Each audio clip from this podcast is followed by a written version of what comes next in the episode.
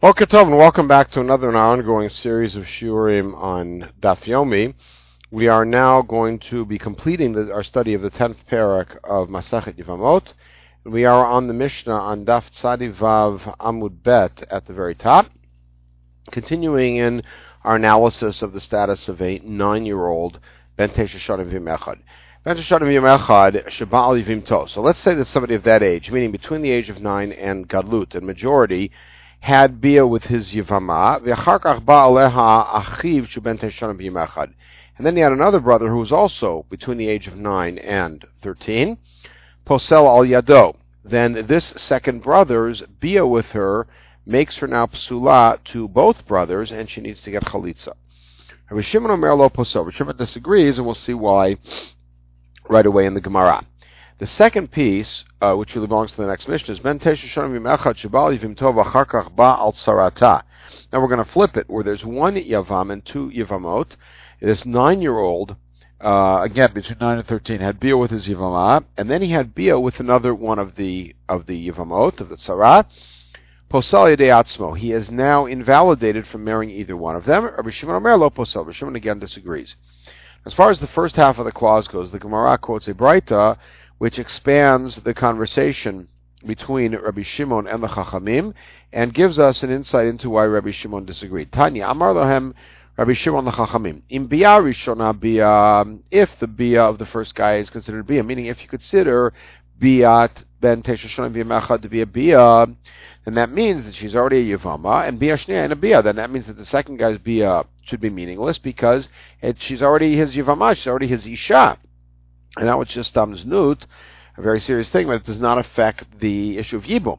In Bia Rishona ain't a Bia, and if you're going to say that the Bia of a nine-year-old is not considered Bia, then Bia Shnia Nami ain't a Bia. Then the second guy's Bia also should not be meaningful. In other words, either way you slice it, whether you consider the Bia of a nine-year-old and up to be a Bia, then the Bia of the second one should not have any effect. Because if you consider the first one to be a Bia, then it's already done. And if you consider it not to be a Bia, the second one's not a Bia either.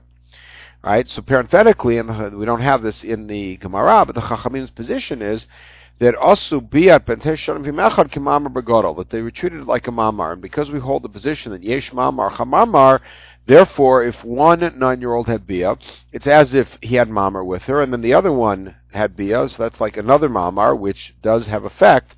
The effect being that it invalidates her now klape both and actually all of the brothers.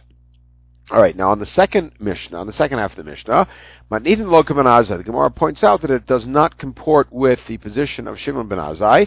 Tani ben Azai Omer, Yesh ma'amar achar ma'amar b'shnei yevamin uv'yevama achat. He splits the difference between Rabbi Gamliel and Chachamim in the fifth parak, where Rabbi Gamliel says, Ein eh, ma'amar achar ma'amar, and Chachamim, and Chachamim say, Yesh ma'amar achar ma'amar. Ben Azai says, Yet, yes, one ma'amar is meaningful when talking about a second yavam giving mamar to the same girl. But we do not say ma'amar is effective when we're talking about one guy giving ma'amar to two different yavamot. The second ma'amar he gives is meaningless, and therefore nothing has happened, and he still is on the road to doing Yibum with the first girl. Now, why is that the uh, is that the conclusion here that our Mishnah does not fit with that position?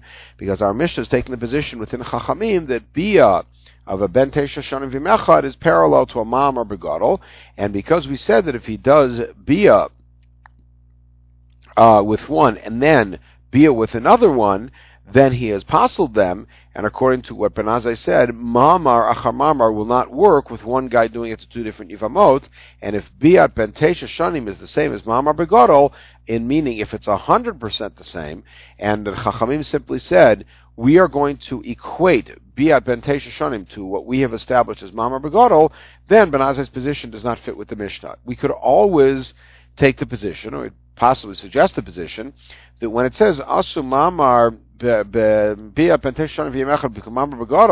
didn't mean to fully equate it. They just meant that's the closest thing that we can connect it to, but it still may be uh, weaker, such that there is room for another bia afterwards to have effect. But the Gemara does not go in that direction and sees them as fully equal.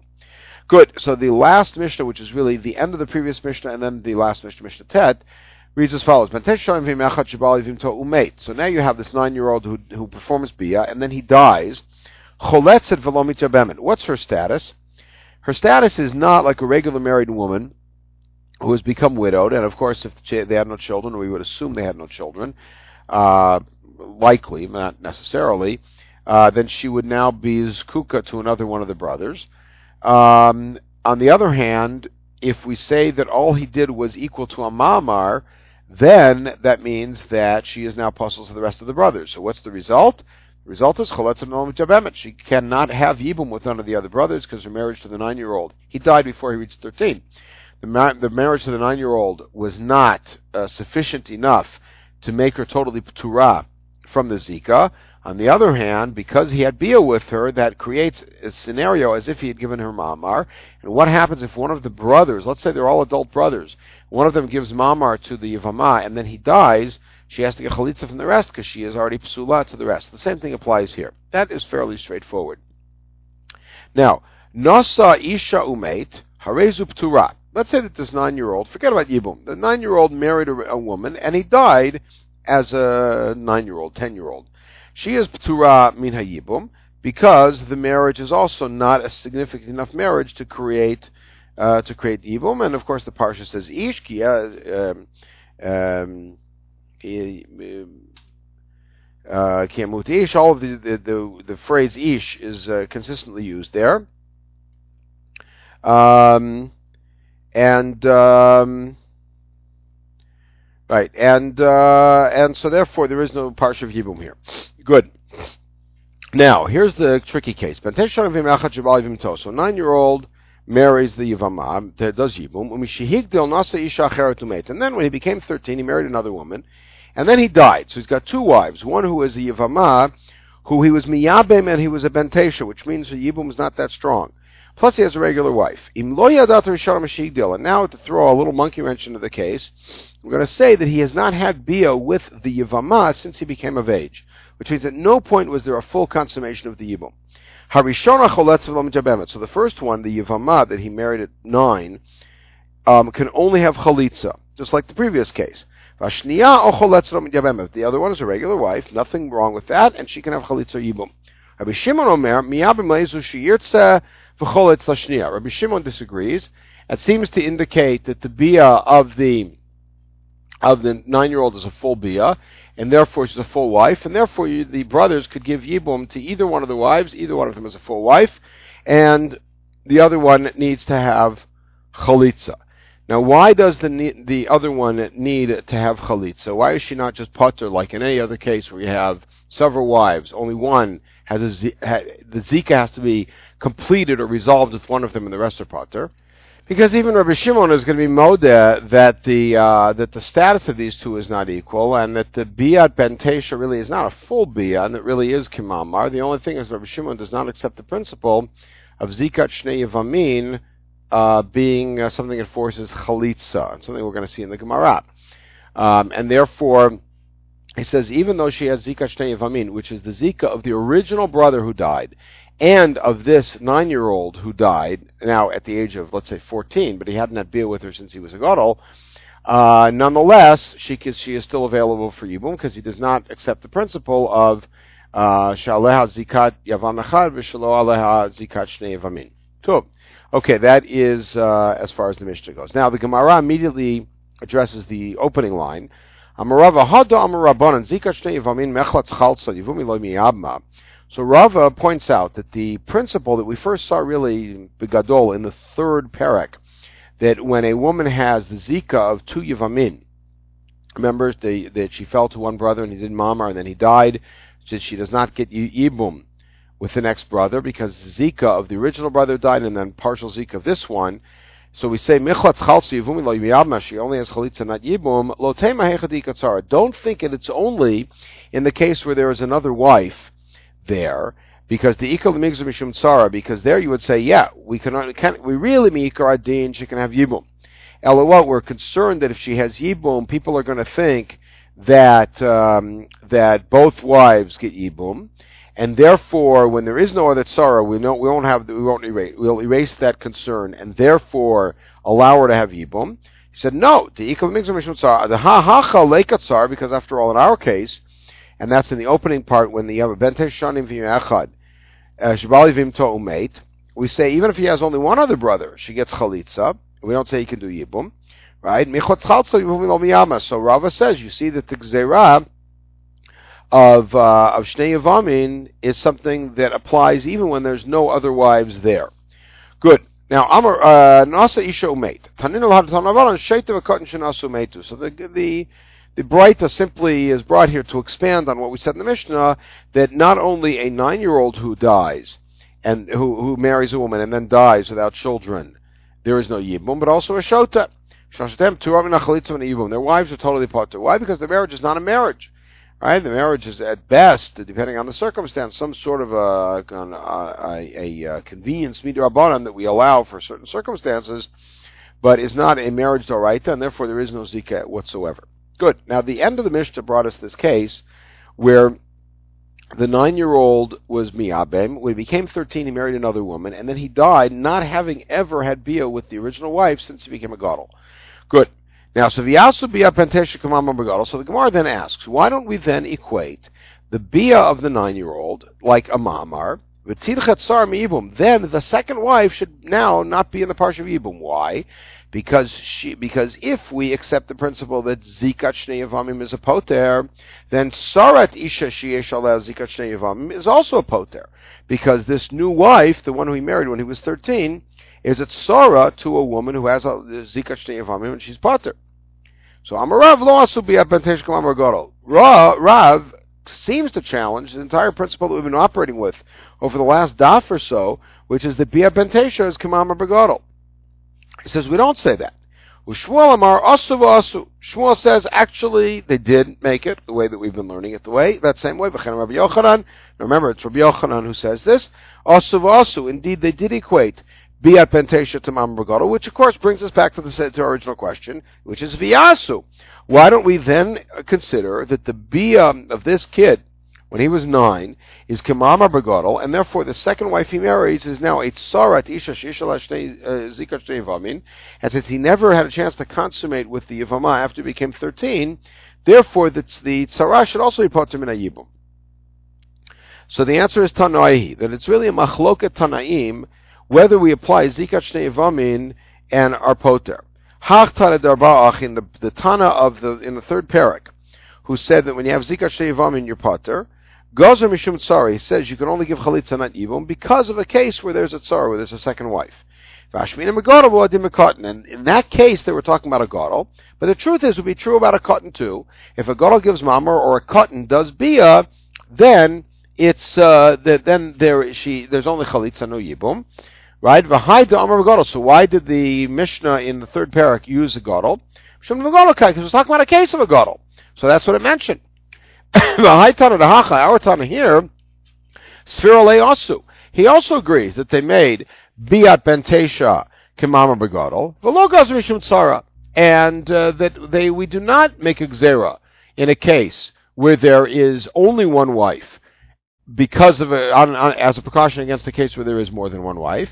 And they mentioned it here with Bente Shanim. They could have also brought our case with a Mama Begadol if a guy is uh, is above age and he gives ma'amar to a woman, and he never consummates it, he marries another wife, and then he dies, so that second wife um, can have uh, can have yibum or chalitza. We don't call her at sarat isha zikat He would agree, but why? So why does it mention the case of a cotton? A cotton, a cotton cut, because our series of Mishnah are talking about nine-year-olds.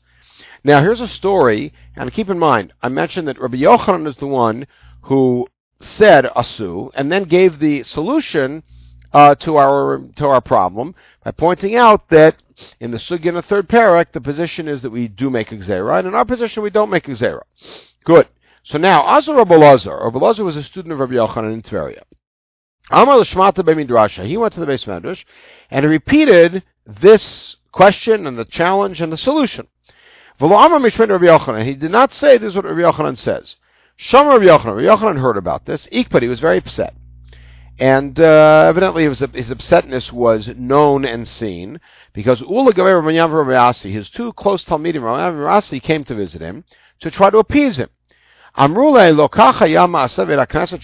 first thing they tried to do was to prove, show him, and remind him that being so makpid and so um, so uh, careful about uh, protecting your own position and your own reputation can lead to very bad things.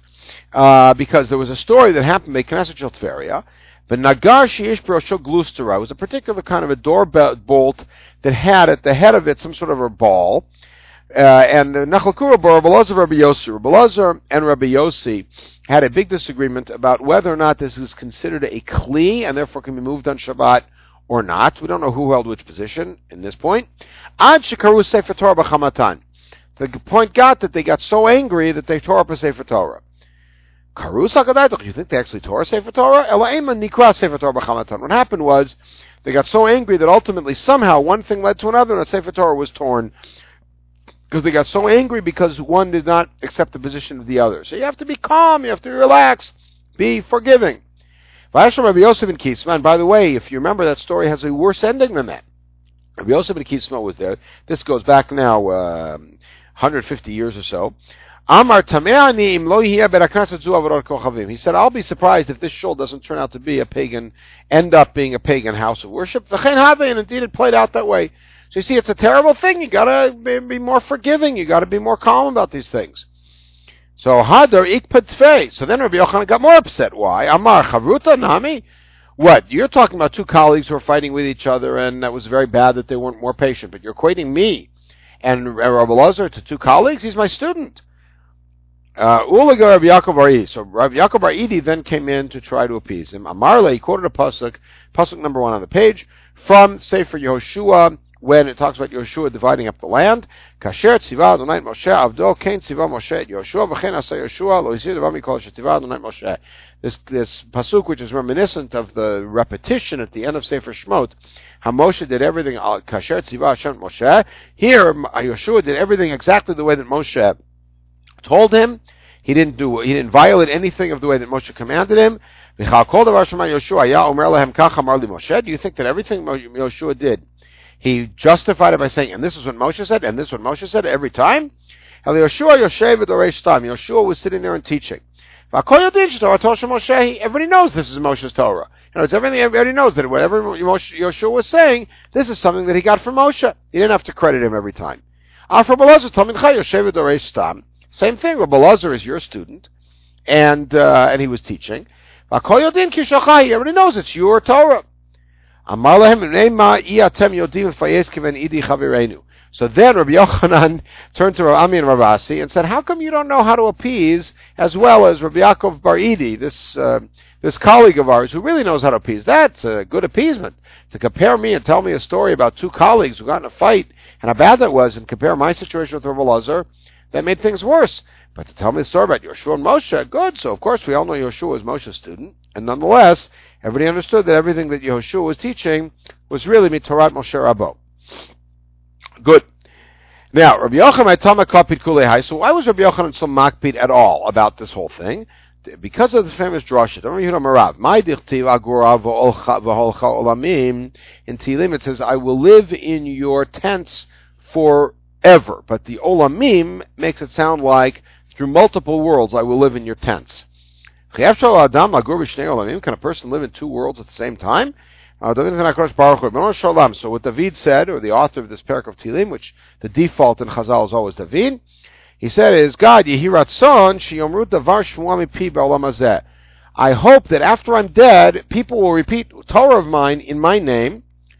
Why? David is quoting a drasha of Mishum Yochai. Call Tamin Chacham Shomim Davar Shmuami Pi Ba'olam Any Tamin Chacham whose words are repeated in his name, uh, from his mouth, but the implication is here in his name. In this world, his lips continue to quiver in the in the grave. In other words, he's in the grave, and his lips continue to move uh, when they mention words of, of his Torah and they give him credit so that therefore Yochanan said, I if I taught some Torah, I want to be given credit and I want it to be in my name so that my I will continue on and even after I'm dead, people are repeating things in my name and it's like I'm still alive. It's like